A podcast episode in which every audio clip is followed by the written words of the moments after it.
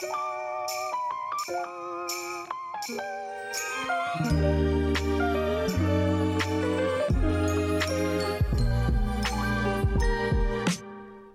bij Rumbo Norte, de podcast die je wegwijs maakt als je het noorden wat kwijt bent en je begeleidt in je innerlijke reis naar persoonlijke groei. Ik ben Michelle Pus van Thrive Coaching en als selfcare, stress en burn-out coach leer ik je te ontdekken hoe je veerkrachtig door het leven kan gaan. Ik nodig je uit op een avontuur waar zelfzorg, zelfliefde en zelfleiderschap jouw ankerpunten zijn. Dus, als jij nood hebt aan dat duwtje in de rug dat je voedt met moed, tonnen positiviteit en zelfvertrouwen, dan ben je hier op het juiste adres. Sta open voor nieuwe inzichten, zelfreflectie en aha-momentjes terwijl je luistert naar Rumbo Norte.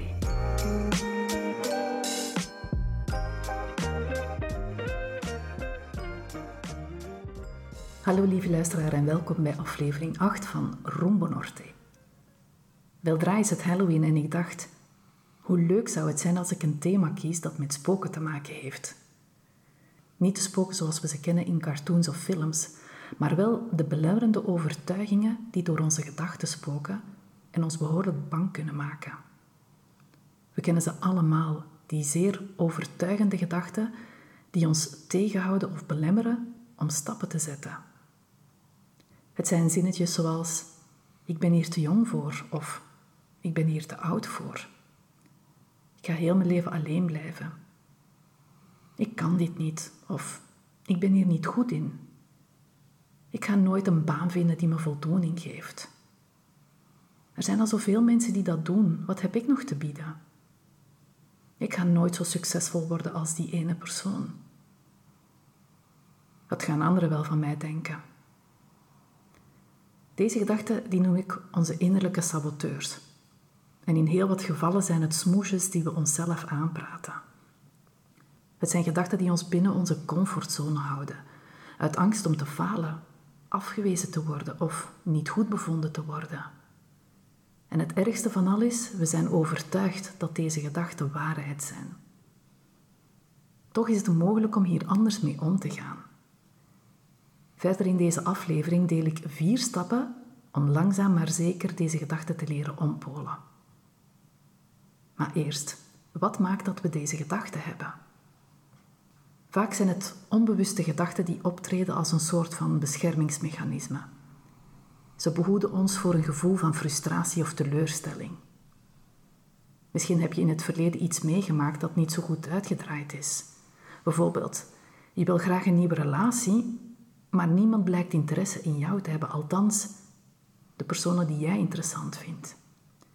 Je geeft jezelf dan een uitleg met als gevolg dat je overtuigd bent dat je nooit iemand gaat ontmoeten. In zo'n situatie willen deze gedachten je net behoeden om teleurgesteld te worden. Maar niet elke gedachte komt uit een slechte ervaring voort. Het kan heel goed zijn dat je je leven lang iets gehoord hebt dat je als waarheid bent gaan beschouwen. Bijvoorbeeld, als je op de bank zit en je doet niets, dan ben je lui. Dat kan als gevolg hebben dat je niet makkelijk kan of durft ontspannen. Omdat die overtuiging zo aanwezig is dat ze ervoor gaat zorgen dat je zelf ontspannen een hele opgave voor je wordt. Als mens zijn we niet ingesteld om bewust te staan bij deze gedachten. Dat leer je bijvoorbeeld in mindfulness of wanneer je aan de slag gaat met meditatie. Of zoals in mijn geval, in een coachopleiding. Dan leer je stil te staan bij wat je denkt over een bepaalde situatie. Zo kreeg ik op het einde van mijn tweede coachopleiding een briefje van een collega-coach waar dit op stond. Ik ben grote fan van je coachingaanpak en bewonder echt je doorzettingsvermogen en vastberadenheid. Laat echter dat perfectionisme in jou je niet belemmeren. Dat eeuwige vervelende stemmetje, praat er eens mee. Inderdaad, vaak had ik het idee dat ik hard voor iets moest werken om een goed resultaat te kunnen neerzetten.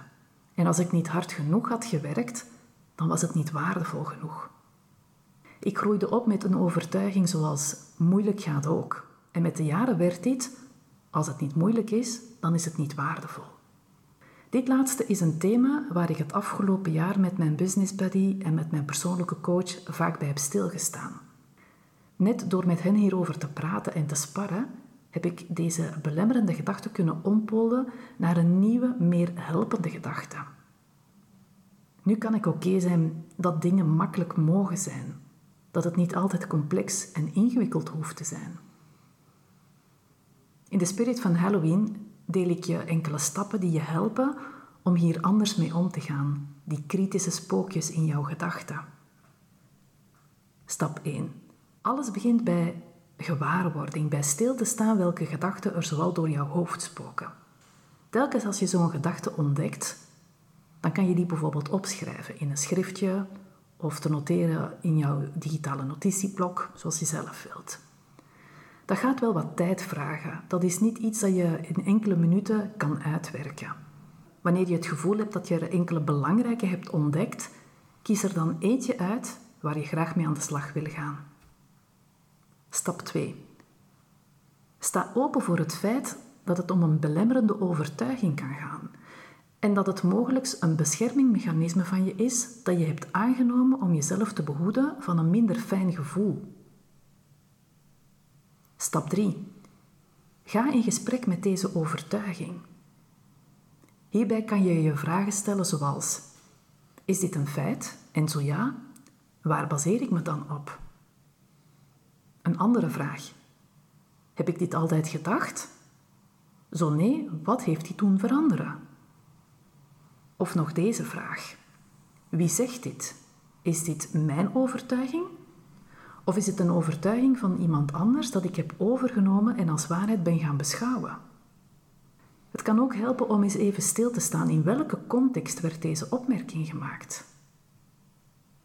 Ik ga jou een voorbeeld delen uit mijn leven. Ooit zijn leidinggevende tegen mij dat het duidelijk was dat ik geen hogere studies had gemaakt. Dit zinnetje was bij mij blijven hangen met deze overtuiging als gevolg. Omdat ik geen hogere studies heb gedaan, ga ik nooit in aanmerking komen voor een goed betaalde baan. Ik voelde mezelf minder waardevol, niet goed genoeg. En hoe meer ik dit ging geloven, hoe meer ik mensen tegenkwam die deze belemmerende overtuiging in mij steeds sterker maakten. Als gevolg daarvan werd ik boos op mezelf. Waarom ben ik in hemelsnaam niet gaan verder studeren? Ik mocht van thuis studeren. Het is niet dat ik niet de kans heb gekregen, maar ik wou het niet. Als jonge tiener was ik heel rebels en ik wou net aan de wereld laten zien dat je geen diploma nodig hebt om een goede baan te kunnen vinden. Inmiddels zijn er al voldoende ronkende namen die het levende bewijs zijn dat je geen diploma nodig hebt om succesvol te kunnen zijn. Die positieve overtuiging dat ik geen diploma nodig had, die heeft me wel elf jaar geholpen om hele leuke baantjes te vinden en zelfs te kunnen doorgroeien tot een middelmanagementfunctie. Een heel goed betaalde baan zelfs. Tot die ene dag dat ik die uitspraak hoorde en dat ik mezelf plots heel klein begon te voelen. Het is niet makkelijk om uit zo'n overtuiging te stappen. Het is net door die diepgaande gesprekken dat ik anders naar deze overtuiging heb leren kijken. Oké te zijn met wie ik ben, met mijn talenten, met de kennis en de vaardigheden die ik heb. Stap 4. Daag je gedachten uit. Je weet dat deze gedachten je potentieel willen behoeden om een beslissing of actie te ondernemen die mogelijk, en ik herhaal het nog eens, mogelijk je een gevoel van falen of frustratie kunnen geven. Maar wat als je deze gedachten niet zou hebben? Wat zou er dan allemaal mogelijk zijn? Wat zou je dan specifiek gaan doen? In dit stadium kan je wel eens jouw aha-momentje tegenkomen. En dat gaat jou helpen om uit jouw comfortzone te komen en de belemmering vanuit een totaal ander perspectief te bekijken. Als ik even terugkijk naar mezelf, ik heb me jaren tegengehouden om een podcast te starten. Mijn overtuigingen destijds waren: er zijn al zoveel mensen die dat doen, dat zijn professionals. Wie zit er hier op te wachten?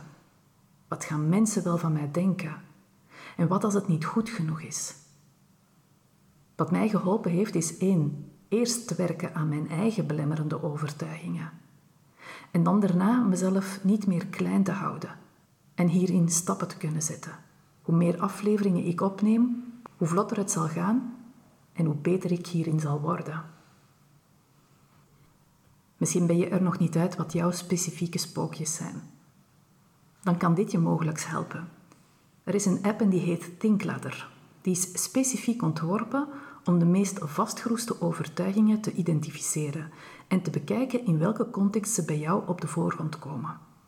Deze app is uitsluitend in het Engels, maar het is zeker vast een heel waardevolle tool om eens uit te testen. De quote van deze aflevering is er eentje van Thinkladder en het gaat als volgt. By taking the time to identify, evaluate and update your core beliefs, you can ensure that your mind is working for you, not against you. Vertaald. Wanneer je de tijd neemt om je vaste overtuigingen te identificeren, te evalueren en bij te werken, dan kan je ervoor zorgen dat je gedachten voor jou gaan werken in plaats van tegen jou te werken. Kortom, zo zorg je voor meer helpende gedachten in plaats van belemmerende gedachten. Aan de slag gaan met je belemmerende overtuigingen is ook een vorm van zelfzorg. Het is werken aan de beste versie van jezelf. En die versie die zorgt goed voor zijn of haar gedachten. Besef dat het iets is dat tijd vraagt en mildheid. Het zijn gedachten en manieren van handelen die je al jaren toepast. Logisch dat het tijd nodig heeft alvorens je deze kan transformeren. Merk je dat je het lastig vindt van op eigen krachten door zo'n overtuiging te komen? Ik ben hier voor jou. Stuur me gerust een mail. Je kan mijn gegevens terugvinden in de omschrijving van deze aflevering. Dan kunnen we samen bekijken hoe ook jij hier verandering inbrengen kan. Voor nu bedank ik je om af te stemmen op deze aflevering. Ik wens je nog een fijne dag of avond, afhankelijk wanneer je naar de podcast luistert, en heel graag tot een volgende aflevering. Tot dan.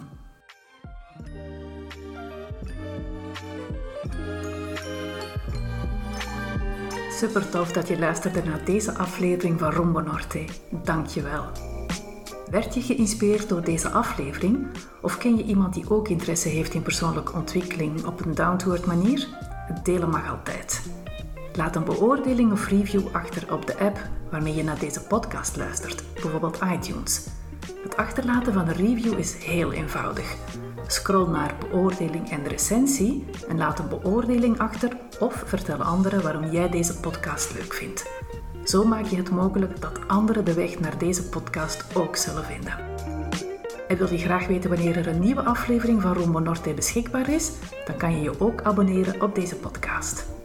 Ik wens je nog een fantastische dag en graag tot de volgende aflevering.